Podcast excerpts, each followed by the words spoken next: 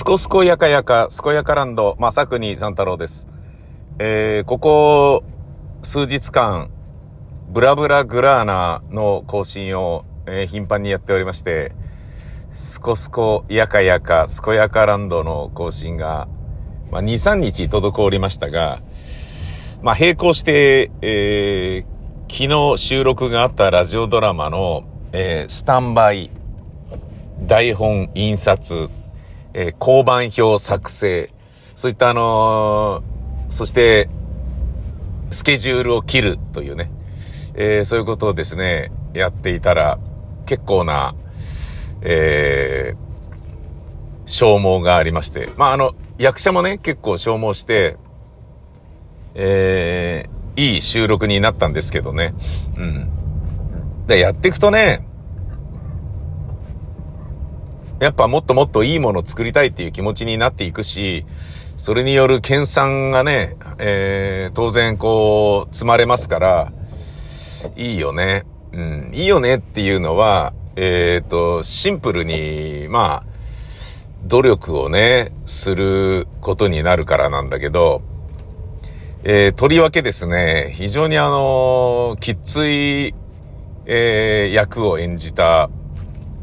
えー女優さんとですね、その女優さんを困らせる側の、えー女優さんっていうね。で、こういうのは、喧嘩みたいな感じになりますからね。あのやりとりが。で、五社秀夫監督のね、あのー、花魁がね、こう、髪の毛引きちぎりながら大喧嘩するみたいな有名なシーンをね、ありますけれど、えー、そういう、まあ、絵ではないけど、逆にね、言葉をぶつけ合う、言葉で殴り合うのがラジオドラマですから、それは、やっぱりね、あの、ヒリヒリする現場で。まあ、どういう物語かというと、新婚数年目なんだけど、自分の母親が、自分の夫の子を妊娠してしまったっていうですね、もうなんか、絶望的な、絶望的な悲劇に見舞われるっていう、そういうね、えーあのー設定、物語の女優さん。で、これはね、地獄じゃないですか。生き地獄ですよね。で、そこからどうやって立ち直るんだっていう話でもあるし、どうやってそのね、事柄に向き合っていくんだっていう話でもあるし、で、まあその人が、その人を取り囲む周りのね、人間。まあ要は、夫。ねこれも地獄絵図ですよね。ふざけんなって話だし。そして、えー、家中の母親ですよね。何妊娠してんだよ、お前っていうね。ええ。で、他にも、その、まあ当然ね、離婚の一手なんだけど、っていう風にね、物語はなってますけど、うん、そこもね、ちょっといろいろ悩んだりもしたんだけど、まあそれで結婚継続っていうのもね、どうなんだみたいなね、浮気されても私大丈夫ですみたいな感じでね、脳天気にね、セレブ生活を続けてる安田美沙子みたいなね、ちょっと残念な、ね、感じにはね、ちょっとなってる場合ではないので、なんだそれみたいなね。そう、公にされてまでそれ許しますみたいなのも、やりたい放題じゃねえかって。まあ、要は奴隷じゃねえかよみたいなね。結婚してるだけのセフレじゃねえかよみたいなことになっちゃってるから、なんだそれみたいなね。お前自分がトロフィーワイフっていうね、私トロフィーワイフでいいですみたいなことを認めちゃってるところがもうあまりにも悲しすぎるだろうと。ねえ、妻という立場のペットだろうみたいな、それがね、こう、悲しくてしょうがないんですけど、まあ本人ね、それが幸せなのであればそれでね、えーいいじゃないかっていうことではあるから、恋愛とかね、その、人生の幸せというもののね、価値観は、ね、人がどうこう言うような話ではないので、まあ僕の個人的な意見でしかないんですけどね。えなんだ、ですが、その、ね、夫の子供をね、自分の母親が妊娠するっていう状況は、いや、これは肯定的に、だけど、離婚はしませんみたいなのは、またそれは違うだろうって。まあ、そっち側の方向もね、結構考えたんですけど、まあ、これは離婚の一手だろうなっていうね、そうじゃないと、フィクショナルにフィクショナルをね、乗っけすぎてるから、まあ、フィクショナルっていうのはね、あの、フィクショナルではあるけど、現実にね、そういうケースもあるわけで、だから、まあ絶対にありえないっていうことではないし、実際に何度もケースはあったんだと思うんですよね。これまでのね、人類史上の中にも。だけど、まあ、えー、物語っていうことで言うと、嘘っぽいというかね、あんまりかっ飛んだ設定ですよね。か、設定というか、話の転がりですよね。で、その、かっ飛んだ話の転がりに、さらにその上に、それを、その上で離婚しないっていう、かっ飛んだ、ね、展開を載せると、もうかっ飛びすぎてて、かっ飛びの事情になっちゃうから、それ成立しねえんじゃねえかっていう、なんかもう、ついてけませんみたいなことにも十分なるよなと思ったんで、もうちょっとね、現実的に一般社会に、ね、一般人の、えー、モラルの物差しの中心からあまり外れないようにして作ってみようっていうことにしたので、離婚することにしたんですよね。離婚することにした、離婚、まあそういう流れのラジオドラマになってるんですけど、で、それを、えー、こう、じゃあ離婚しないでどうすんだってなると、まあ、えー、自分のね、その、母親とやっちゃった自分の夫っていうのがいるわけじゃないですか。で、その夫の家族に挨拶に行くっていうことであったり、えー、母と娘の母子家庭だったところに、まあ、相産状態で夫が入ってきたことによって、そういう風になったっていう話なんだけど、つまり3人暮らしで、神父の奥さんがいない時にそういう風になったっていうことなんだけど、じゃあ、そのね、離婚に至った、えー、お父さんね、っていうものをちょっと出してみようじゃないかっていうことで、えー、まあ、あの、一個設定があるとね、まあこういう人間がいた方がいいよな、こういう人が頼りになるべきだよな、とかっていうのが、当然こうね、割り出されてきますから、物語はね、どんどん勝手に走り始めていき、勝手に組み上がっていくんですよね。これはね、あのー、劇作家やってるとやっぱ面白い部分なんですよね。制御不能なレベルで勝手にこう、オートマティックにカチャカチャカチャカチャっつって組み立てられていくんですよね。でもそうなるよな、そうなるよなっていう。まあだから、当たり前の方向と、でもこうした方が面白いよねっていうような自分の山っ気とが、せめぎ合いをしながら作っていくんですよね。うん。で、結果、えー、プリンアラモード。母が夫の子をはらんだ際に注意すべき参加条っていうタイトルの、えー、ラジオドラマを書き上がって、それともう一つですね、ザ・パーフェクト・ブライドっていう、えー、結婚検定975点を取った女の恋っていうサブタイトルのね、えー、パーフェクト・ブライドっていう物語と、えー、プリン・アラモードっていう物語の2つを書いたんですけど、昨日それがね、全部撮り終わりまして、まあ、その2つをね、撮るのにね、まあ、それぞれ前中後編に分かれているので、それをね、撮るのに、もう朝から晩までかかって、俺のね、出番とかもあるんだけど、もうこちょっとあまりにも慌ただしいから朝一で撮るか、っつって、朝の6時から僕の分撮ったんだけど、撮ろうみたいな感じで思ってはいたんだけど、その準備する上で、全然追いつかなくなっちゃって、あの、スケジュール切ってたら、あれこれ全然無理だとかって。例えばね、えっ、ー、と、2時まで OK な役者、2時半から OK な役者、4時半まで OK な役者、4時半まで OK な役者と、2時半から OK な役者が、えー、ね、結構なセリフの絡みがあるとしたら、その1時間の間にそこバーッと取らなきゃいけないじゃないですか。で上から順番に取っていくなんてことはできないわけだよね。で、完全抜き取りになって映画の撮影、ドラマの撮影みたいになっていく。まあ、それはしょうがない。まあ、プロとして頑張ってやってみてくださいって話なんだけど、どうしましょうかねと。えー、ってことはここにこうして、うーん、じゃあしょうがない。だ劇団員は中抜けとかがいっぱいあるし、しょうがないなーっていうことになっちゃうんだけど、でもこの役者さんはね、なんか急に頼んでいきなり来てもらったことになってるから、中抜け3時間とか4時間とかあんの悪いなとかってなると、じゃあ元劇団員のツンツンはちょっとあの、午前中一回来るけど両方出てもらうことになったんで、夕方また来てくださいみたいになって、俺一回家に帰りますみたいな感じになってて。結構意外と近くに住んでるってことが分かって、いい、電車乗って一回俺家帰りますわ、みたいな感じになってて、そっかごめんね、みたいになっちゃって、ちょっとあったりなんかしてね。で、まあ、えー、そのね、修羅場みたいなものを、録音したんですけどね、やっぱね、あドラマティックになりますね、いろんなね。ちゃんとね、あの、渡したセリフをね、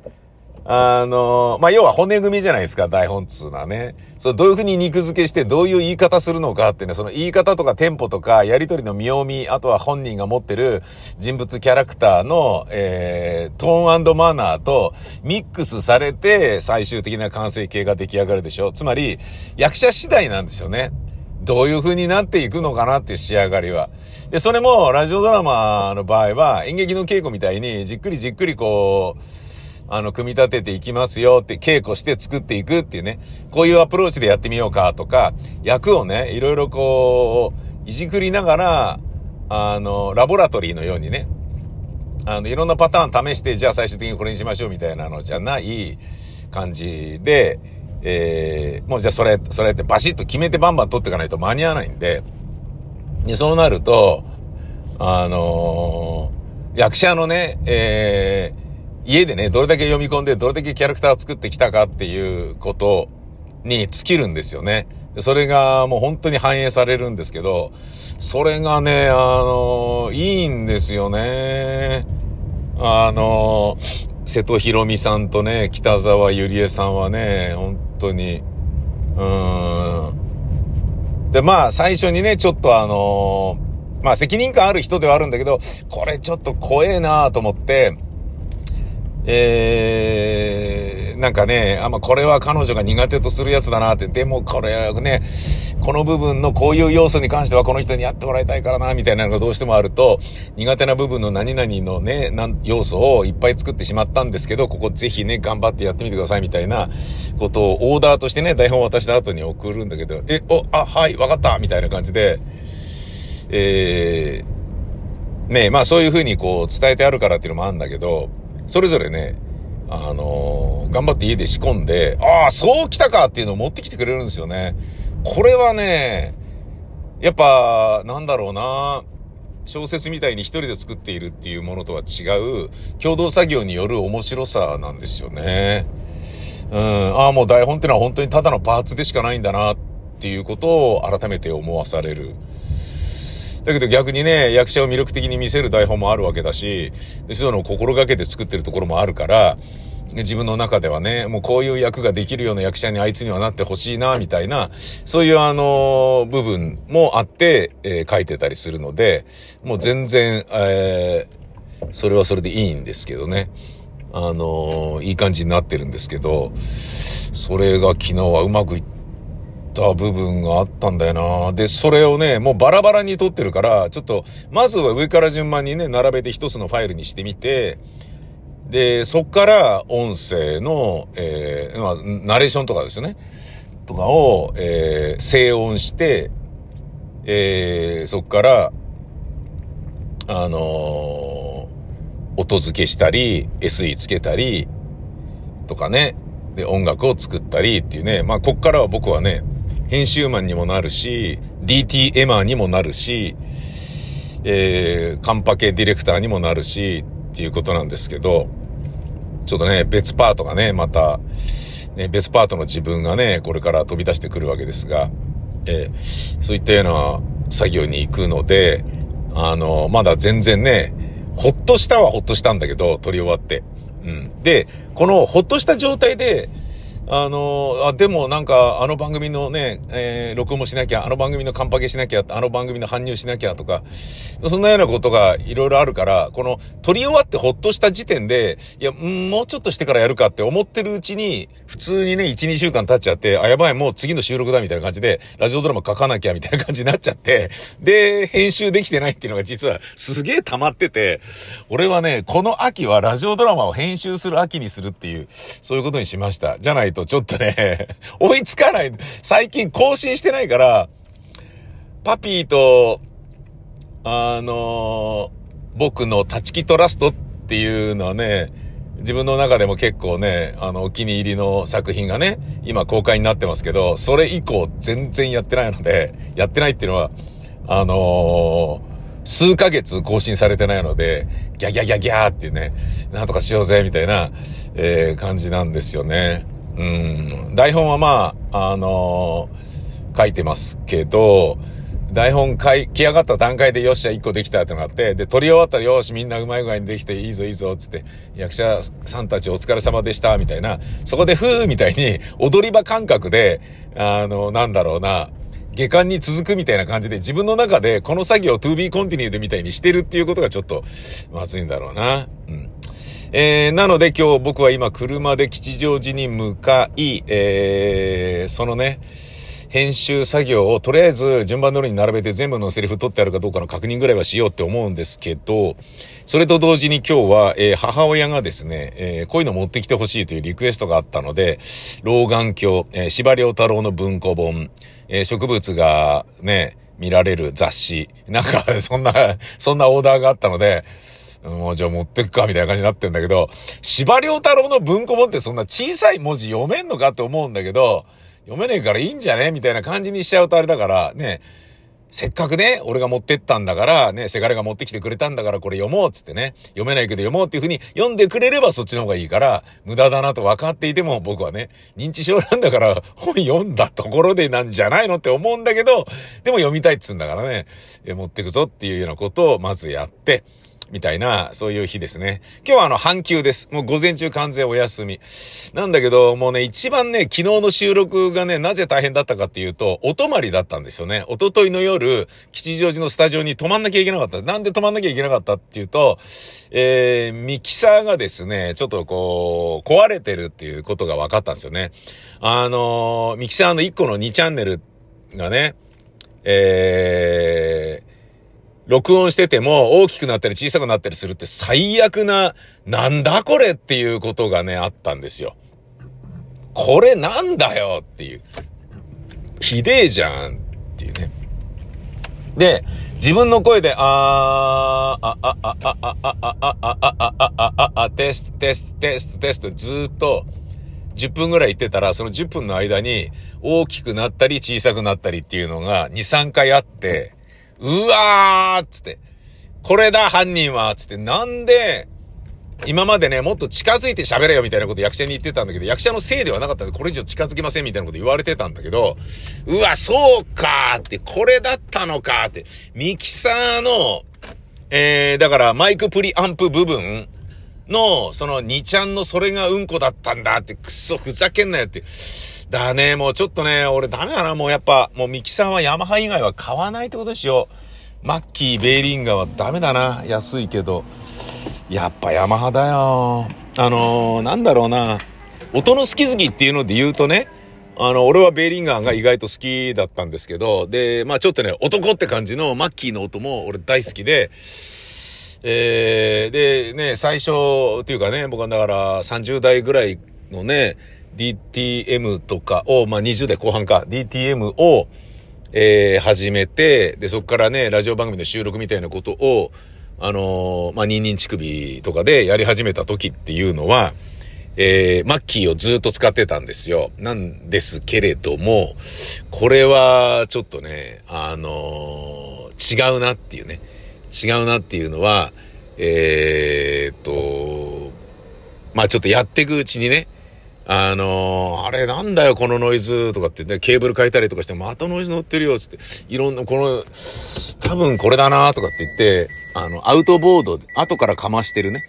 あの、アウトボードのコンプレッサーなんじゃねえのとかね、そんなようなことを、こう、思ったりしてたんですけど、どうやらそうじゃなくて、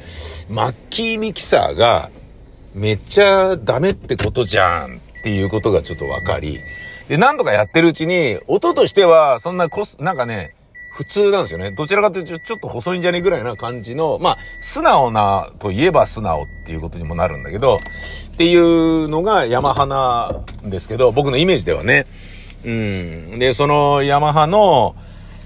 うん、音のね、好き好きの点で、あんまりヤマハはって思ってたんだけど、もうね、堅牢性ではね、まあ、まあ、ヤマハもね、なんだかんだ機械ですから、それは下手るんですよ。だけど、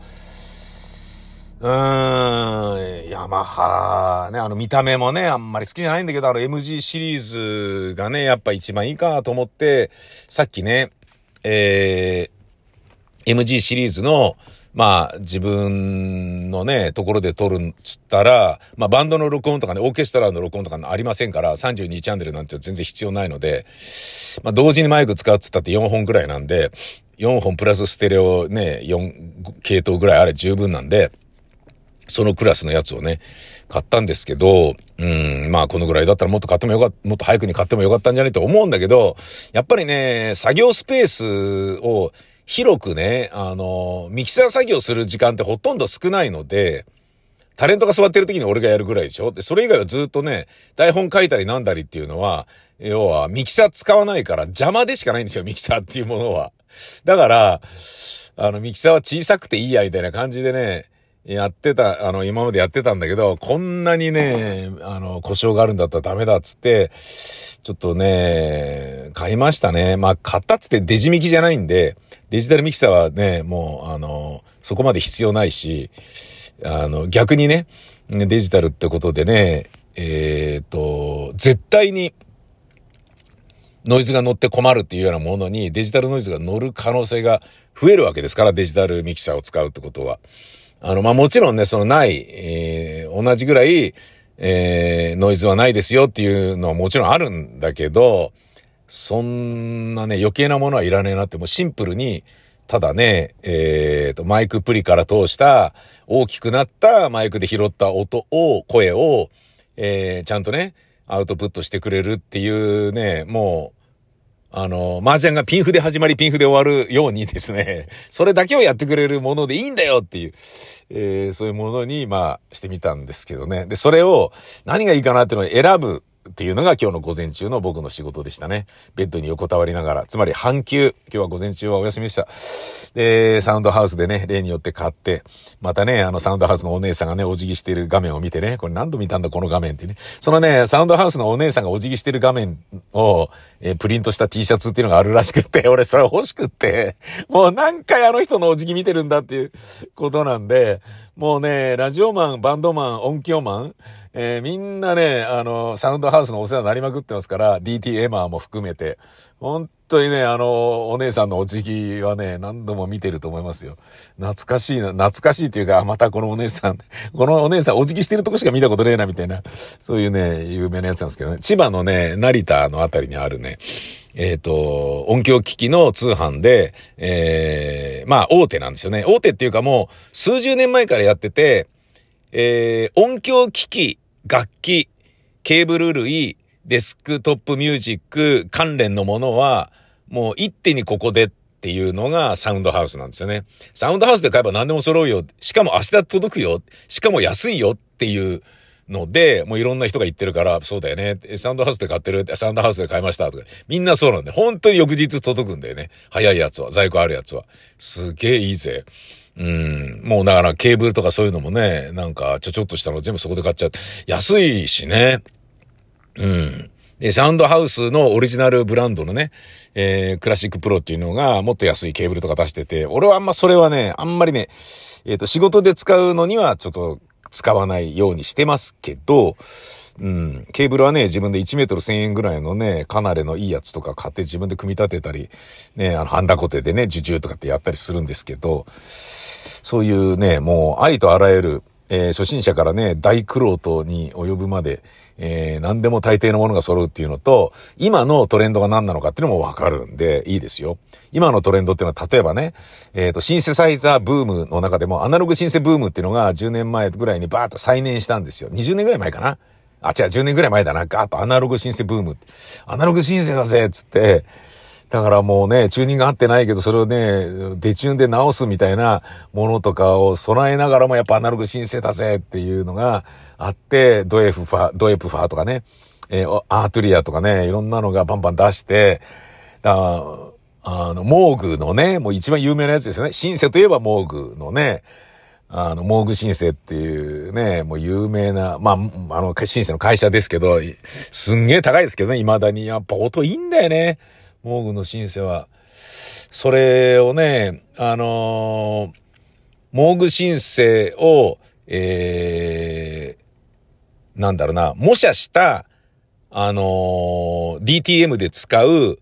えー、DTM ソフトで使う、あのー、ソフトウェア申請もあるんだけど、やっぱりね、叶わないんですよね、本物のモーグにはね。あの、分厚さとかね、低音の迫力とかね。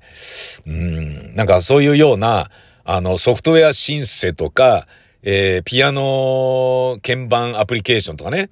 えー、そういったようなものとか、リズムトラック専用のリズムエフェクターとか、リズム、えー、なんだ、ドラムマシンの、えっ、ー、と、ソフトウェア申請とかね。あと、なんかね、えっ、ー、と、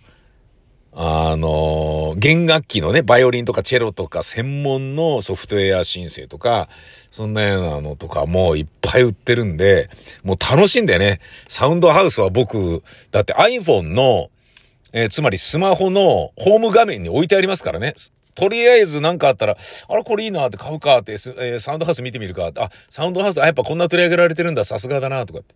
サウンドハウスで現物ありっていう形で売ってるやつはやっぱ売れてるものなので、あの、どれ、どれが売れてるかっていうのは大体わかるんだよね。なんかさ、あの、CD をね、もう買わなくなったけど、ラジオディレクターとかがやっぱ CD ショップは行っちゃうんだよねとかっていうのは、何をそのショップが押してるかとかによって、で、レコード会社がどのアーティストを押して、どのアーティストに金かけて宣伝をしようとしてるかっていうのがわかるじゃん。タワレコのね、平積みになってるものが何なのかとか。ねああ、まだやっぱね、こう、あの、この時期はね、えー、もうこの人しか押すね、アーティストはいないのかとかね、いうようなのが、やっぱ大変なんだな、あの、レコード会社はとかっていうのも分かったりするけど、それをね、見る意味で、僕もね、本とかも、えっ、と、平積みになってるのは何なのかとかね、そういうのを見るために本屋さんは行くし、CD ショップも行くっていうのはあるんだけど、そう、サウンドハウスに関してはね、あの、まあ、イケベ楽器とかね、そういうね、ところにあの、ラオックス DJ 館とかそういうところに行けばいいんだけど、そう行かなくてもサウンドハウスの在庫ありっていうのがどういうものなのかとか、売れ線とかおすすめとか書いてあるのを見れば、大体ね、あのー、わかるんですよね。そういう良さがあって。それをちょっと選ぶってことをちょっと今日午前中やっていましたね。うん。まあ、そのね、えっ、ー、と、ミキサーがね、うわ、ダメじゃんってなったから、古いミキサーを、プレソナスっていう会社のやつを、あのもうね、これダメだなこれと思って、いまいちだなと思って、なんかね、使い勝手も悪いし、フェーダーもチャチいし、なんかすぐガリっちゃうからね、接点復活剤ばっかりシュシュシュシュやってるし、なんだよこれと思って、もうそれ使うのやめようっつって捨てようっつって、もうね、5年ぐらい使ってたからいいやっていうことにしたんだけど、えー、それをもう一回引っ張り出して捨てないどいてよかったと思ってね。それでね、4本のマイク挿して、中に3本、外に1本、外のは俺。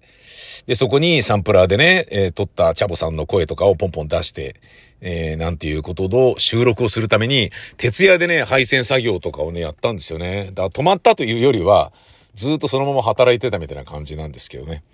あのね、奈良茶坊さんっていうね、青森の俳優さんね、今まで劇団ビタミン大使 ABC に何度となく出演してくださってた役者さんなんですけど、